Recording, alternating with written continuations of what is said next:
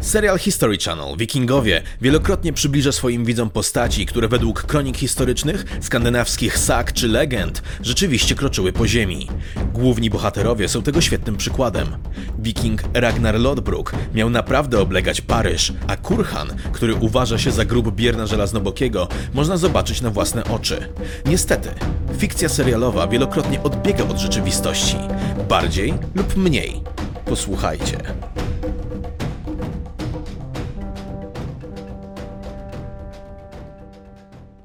Tak jak mówi czołówka, tak też dzieje się z postacią Sigurda Wężowe Oko, syna Ragnara Lodbroka. Jednak rozbieżność, jaka w tej sprawie powstaje między serialem a rzeczywistością jest tak wielka, że serial osiąga nowe poziomy absurdu. Witam was wszystkich bardzo serdecznie. Ja jestem Refur, a to jest kanał Narrator. Życie Sigurda Wężowe Oko przypada na IX wiek. Rodzi się na dworze legendarnego skandynawskiego władcy Ragnara Lodbruka, a jego matką, tak jak w serialu, ma zostać Aslaug Sigurdsdottir. Sigurd rodzi się jednak z cechą szczególną, która odróżnia go od braci Ubbe, Witserka czy Bierna. Genezą przydomku, który będzie mu towarzyszył nawet po śmierci, wężowe oko, miało być cyrkularne znamie znajdujące się na jego lewym oku, otaczające swym kształtem jego tęczówkę.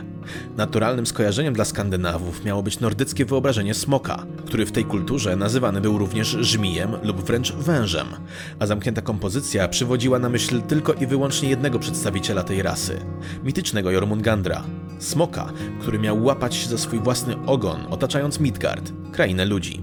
Imię Sigurda, jak i jego znamie ma bardzo ważną symbolikę, która dzięki zachowanym źródłom jest dla nas bardzo czytelna. Oprócz węża świata zaklętego w oku Sigurda, ta koneksja może odnosić się do wielu innych elementów związanych z rodowodem tej postaci. Sigurd oraz jego dziadkowie mieli współdzielić imię.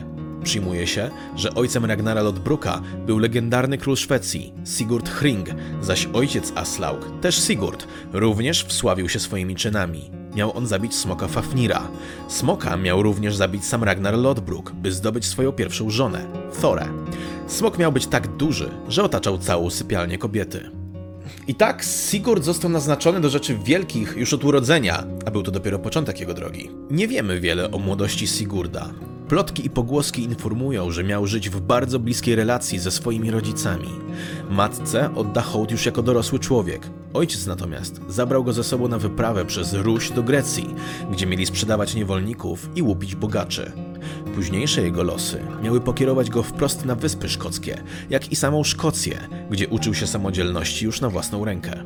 Przychodzi rok 865. Myślę, że znacie już tę śpiewkę.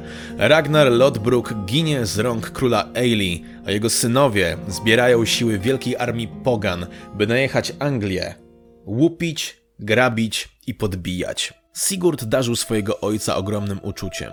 Kiedy wieść o jego śmierci dotarła do niego, miał w afekcie ścisnąć nóż za ostrze, który akurat trzymał, rozcinając swą dłoń aż do kości.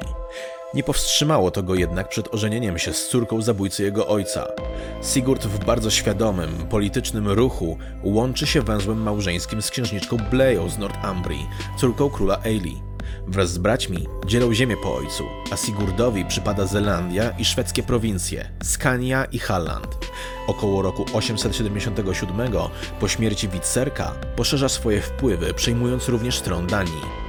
Sigurd ma wiele dzieci, takich jak Alof, Thora i Helgi, ale również Aslaug, której pełne miano brzmi Aslaug Sigurdsdottir, dokładnie takie samo jak jej babki.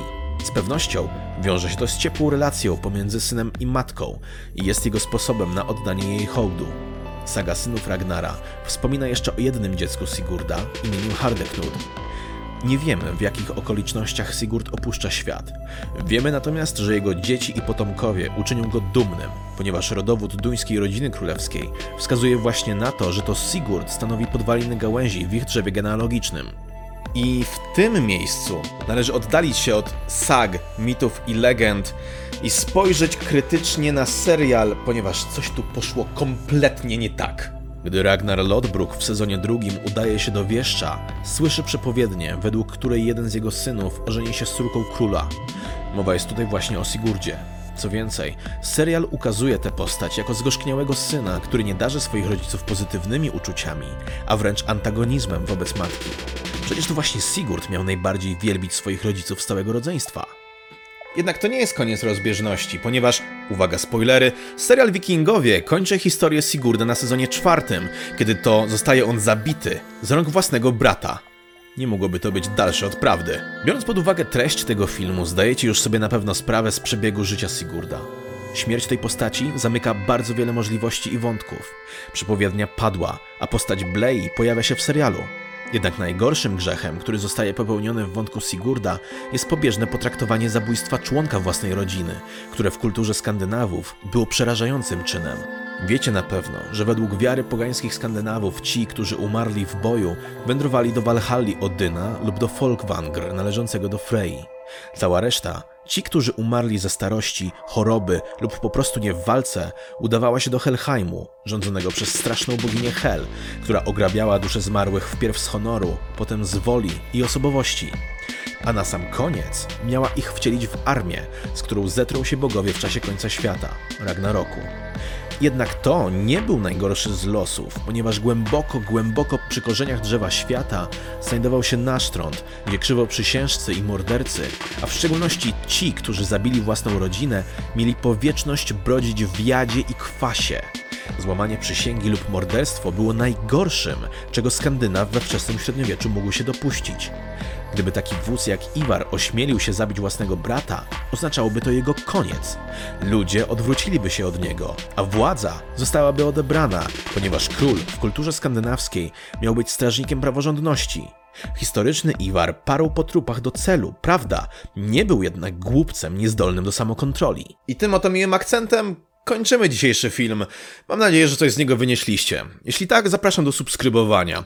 Zapraszam też do komentowania. Możecie zostawić pod spodem komentarz i powiedzieć mi, który z braci zrobił na was największe wrażenie i dlaczego. Do usłyszenia. Cześć.